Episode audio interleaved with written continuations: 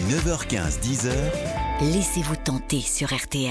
Si t'en as marre que la vie te prenne pour un punching ball, fais du blues, fais du rock and roll. Parle du soleil qui se lève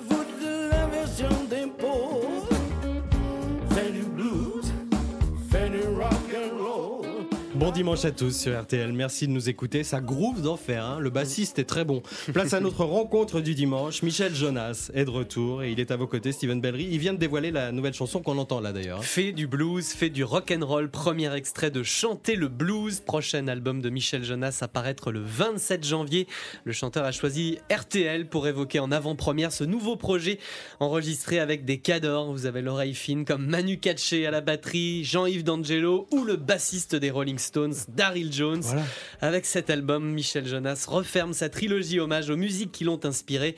L'occasion d'évoquer son adolescence, son caractère, la liberté, son rapport à l'amour, sa discrétion ou encore l'environnement. C'est notre tête-à-tête du dimanche. Bonjour Michel Jonas. Bonjour euh, Steven, oui. Vous aviez déjà rendu hommage à la musique tzigane, à la chanson française, deux de vos premières amours. Ça y est, la boucle est bouclée avec ce troisième hommage au blues. Oui, je m'étais rendu compte qu'on me demandait souvent euh, quelles furent mes principales sources d'inspiration musicale. Et il me manquait donc celui-là, ce, ce troisième volet de cette trilogie d'hommage, euh, l'hommage au blues et au rock'n'roll. Vous êtes associé à deux immenses tubes dans votre carrière, la boîte de jazz et joueur de blues. Vous dites souvent en vous amusant, euh, j'ai jamais été un chanteur de jazz. Non, j'ai jamais été. Il y a eu cette chanson, euh, je la remercie, hein, parce qu'elle a été importante dans ma carrière. Mais en fait, ça n'a pas été du tout une source d'inspiration, le jazz. J'y connaissais rien. J'ai commencé à faire de la musique avec le blues, avec le rock'n'roll, avec Ray Charles. Ma mère, elle chantait tout le temps. Je me rappelle que quand je jouais dans la cuisine, euh, avec mes petites voitures, j'entendais sa voix. Je l'entends encore. Sa voix, elle aimait chanter des vieilles chansons traditionnelles hongroises. Et le blues, c'est la musique qui m'a donné envie d'en faire, qui m'a donné envie de poser mes mains sur un piano. Parce que moi, j'étais ado et que c'était la musique qui me ressemblait. Quand j'ai besoin de vider mon sac, quand il y a toute ma vie qui craque, il est là, il est toujours là, mon pote, le blues. Chantez-vous dans un titre. Le blues, il vous a aidé parfois à traverser des épreuves? Oui, je pense, c'est ce que je dis dans cette chanson, parce que c'est comme une déchirure, le blues. C'est une complainte. C'est quoi? C'est le besoin de se raconter, c'est le besoin de raconter une histoire, c'est le besoin de parler comme à un ami. Se de, de- confier. se confier de ses douleurs. Ça peut soulager, vous voyez, quand on raconte sa peine et qu'on partage ça. Donc je pense que le blues, c'est un peu ça. Vous pleurez souvent, euh, Michel Jonas Non, non, non, je, je crois que je pleure plus en chanson que dans la vie, mais, mais que c'est agréable quand même. L'amour veut plus faire son comeback et j'ai le cœur qui part en vrac, entend-on aussi. Vous avez le cœur en vrac, Michel? Ça peut m'arriver. Je suis plutôt de nature joyeuse et optimiste. Parce qu'il y a des phrases quand même dans l'album, on peut se demander sur mon cœur, j'avais déjà collé quelques rustines. C'est pas mal, oui. Toi qui es dans les bras d'un autre aujourd'hui, toi que j'aime encore. Ça, c'est dans le livre des records. Cette Ah oui. phrase, elle est autobiographique? Oui, mais je peux pas vous en dire plus. Vous avez toujours été très discret hein, sur vos relations Ah amoureuses, oui, ça, sur les oui, femmes non. de, Alors de ça, je veux pas vie. mélanger. Moi, j'ai toujours été comme ça, un petit peu même obsédé par ça, quoi. Parano même? Parano, vous savez, je suis pas une star, moi. C'est-à-dire que les journaux à scandale ou à trucs comme ça, je les intéresse pas. Donc, je, je peux pas être Si vous parano. leur donniez du biscuit, ils s'intéresseraient à Ah, vous. peut-être, oui, d'accord, oui. C'est vrai que j'ai une vie trop normale. je suis un artisan de la chanson, donc j'ai pas une vie euh, scandaleuse.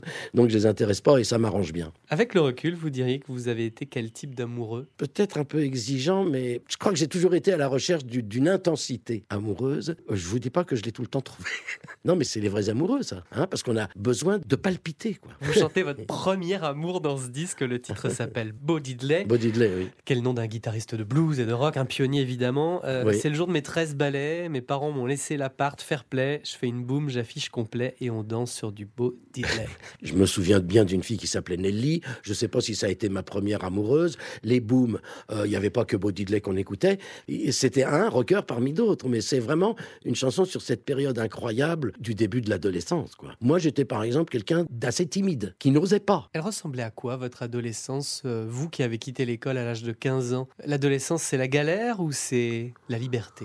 Alors, la liberté, ça a été une obsession chez moi. Quand j'ai quitté l'école, le lendemain, je me souviens de la sensation que j'ai eue, où je me suis dit, Ah parce que ma mère, elle avait compris, donc elle avait accepté. Mon père était voyageur de commerce, il était moins souvent là, il me surveillait pas dans mes études. Et je pense que si j'ai cherché euh, un métier artistique, c'était par souci de préserver cette liberté, de pas avoir de patron, de pas avoir de compte à rendre. J'ai essayé d'autres choses avant, hein. j'ai essayé la peinture, euh, la comédie, je prenais des cours d'art dramatique avant de chanter. Donc, euh, mais je voulais un métier comme ça parce que je me disais, dans ces métiers-là, ça doit être pas facile, mais on est libre. Autre titre où vous croquez cette époque, c'est Génération Yéyé, Ah oui. télé noir et blanc dans le living room, Gary Cooper qui sort du saloon. Vous êtes nostalgique ou c'est juste le temps d'une chanson? Ah non, aucune nostalgie en moi. Mais moi, j'adore regarder en arrière, comme feuilleter un album photo.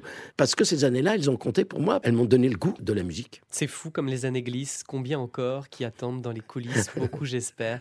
À bientôt 76 ans. On savoure le temps, Michel? J'ai souvent cité cette phrase de ma mère, ah ouais, à 94 ans, elle m'a regardé comme ça. Et elle m'a dit, tu sais, je suis toujours aussi jeune, mais ça moins. Ça me fait très bizarre de penser que j'ai 75 ans et, et bientôt 76. Et tout à l'heure, je réfléchissais à ça dans, dans la rue. Je me disais, je me rappelle d'un- d'une pub pour le journal Tintin. Et c'était de 7 à 77 ans. Et je me dis, putain, j'aurais plus le droit de lire Tintin bientôt.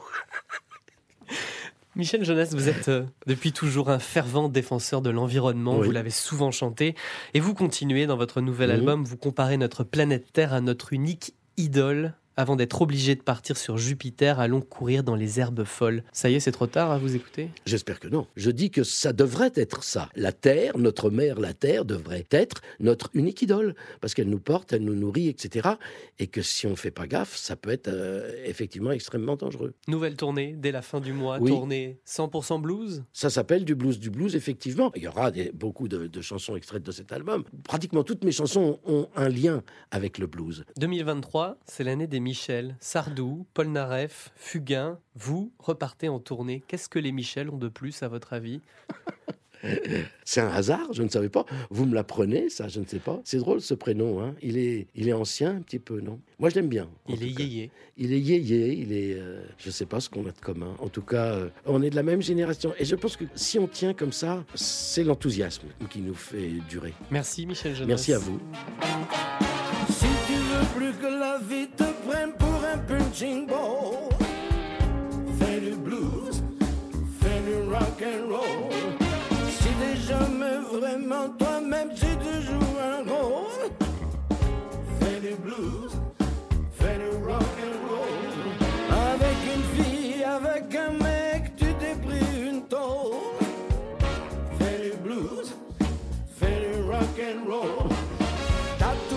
Chaque dimanche matin sur RTL, on prend le temps des confidences, celle de Michel Jonas, donc cette semaine accompagné par ce nouveau morceau, fait du blues, fait du rock and roll. C'est bon d'entendre Jonas parler de musique. Il sait de quoi il parle. Puis alors sacrée mémoire parce qu'il s'est souvenu de Nelly, sa première amoureuse. Il avait 13 ans, c'était dans une boom qu'il organisait chez lui. Sur boom.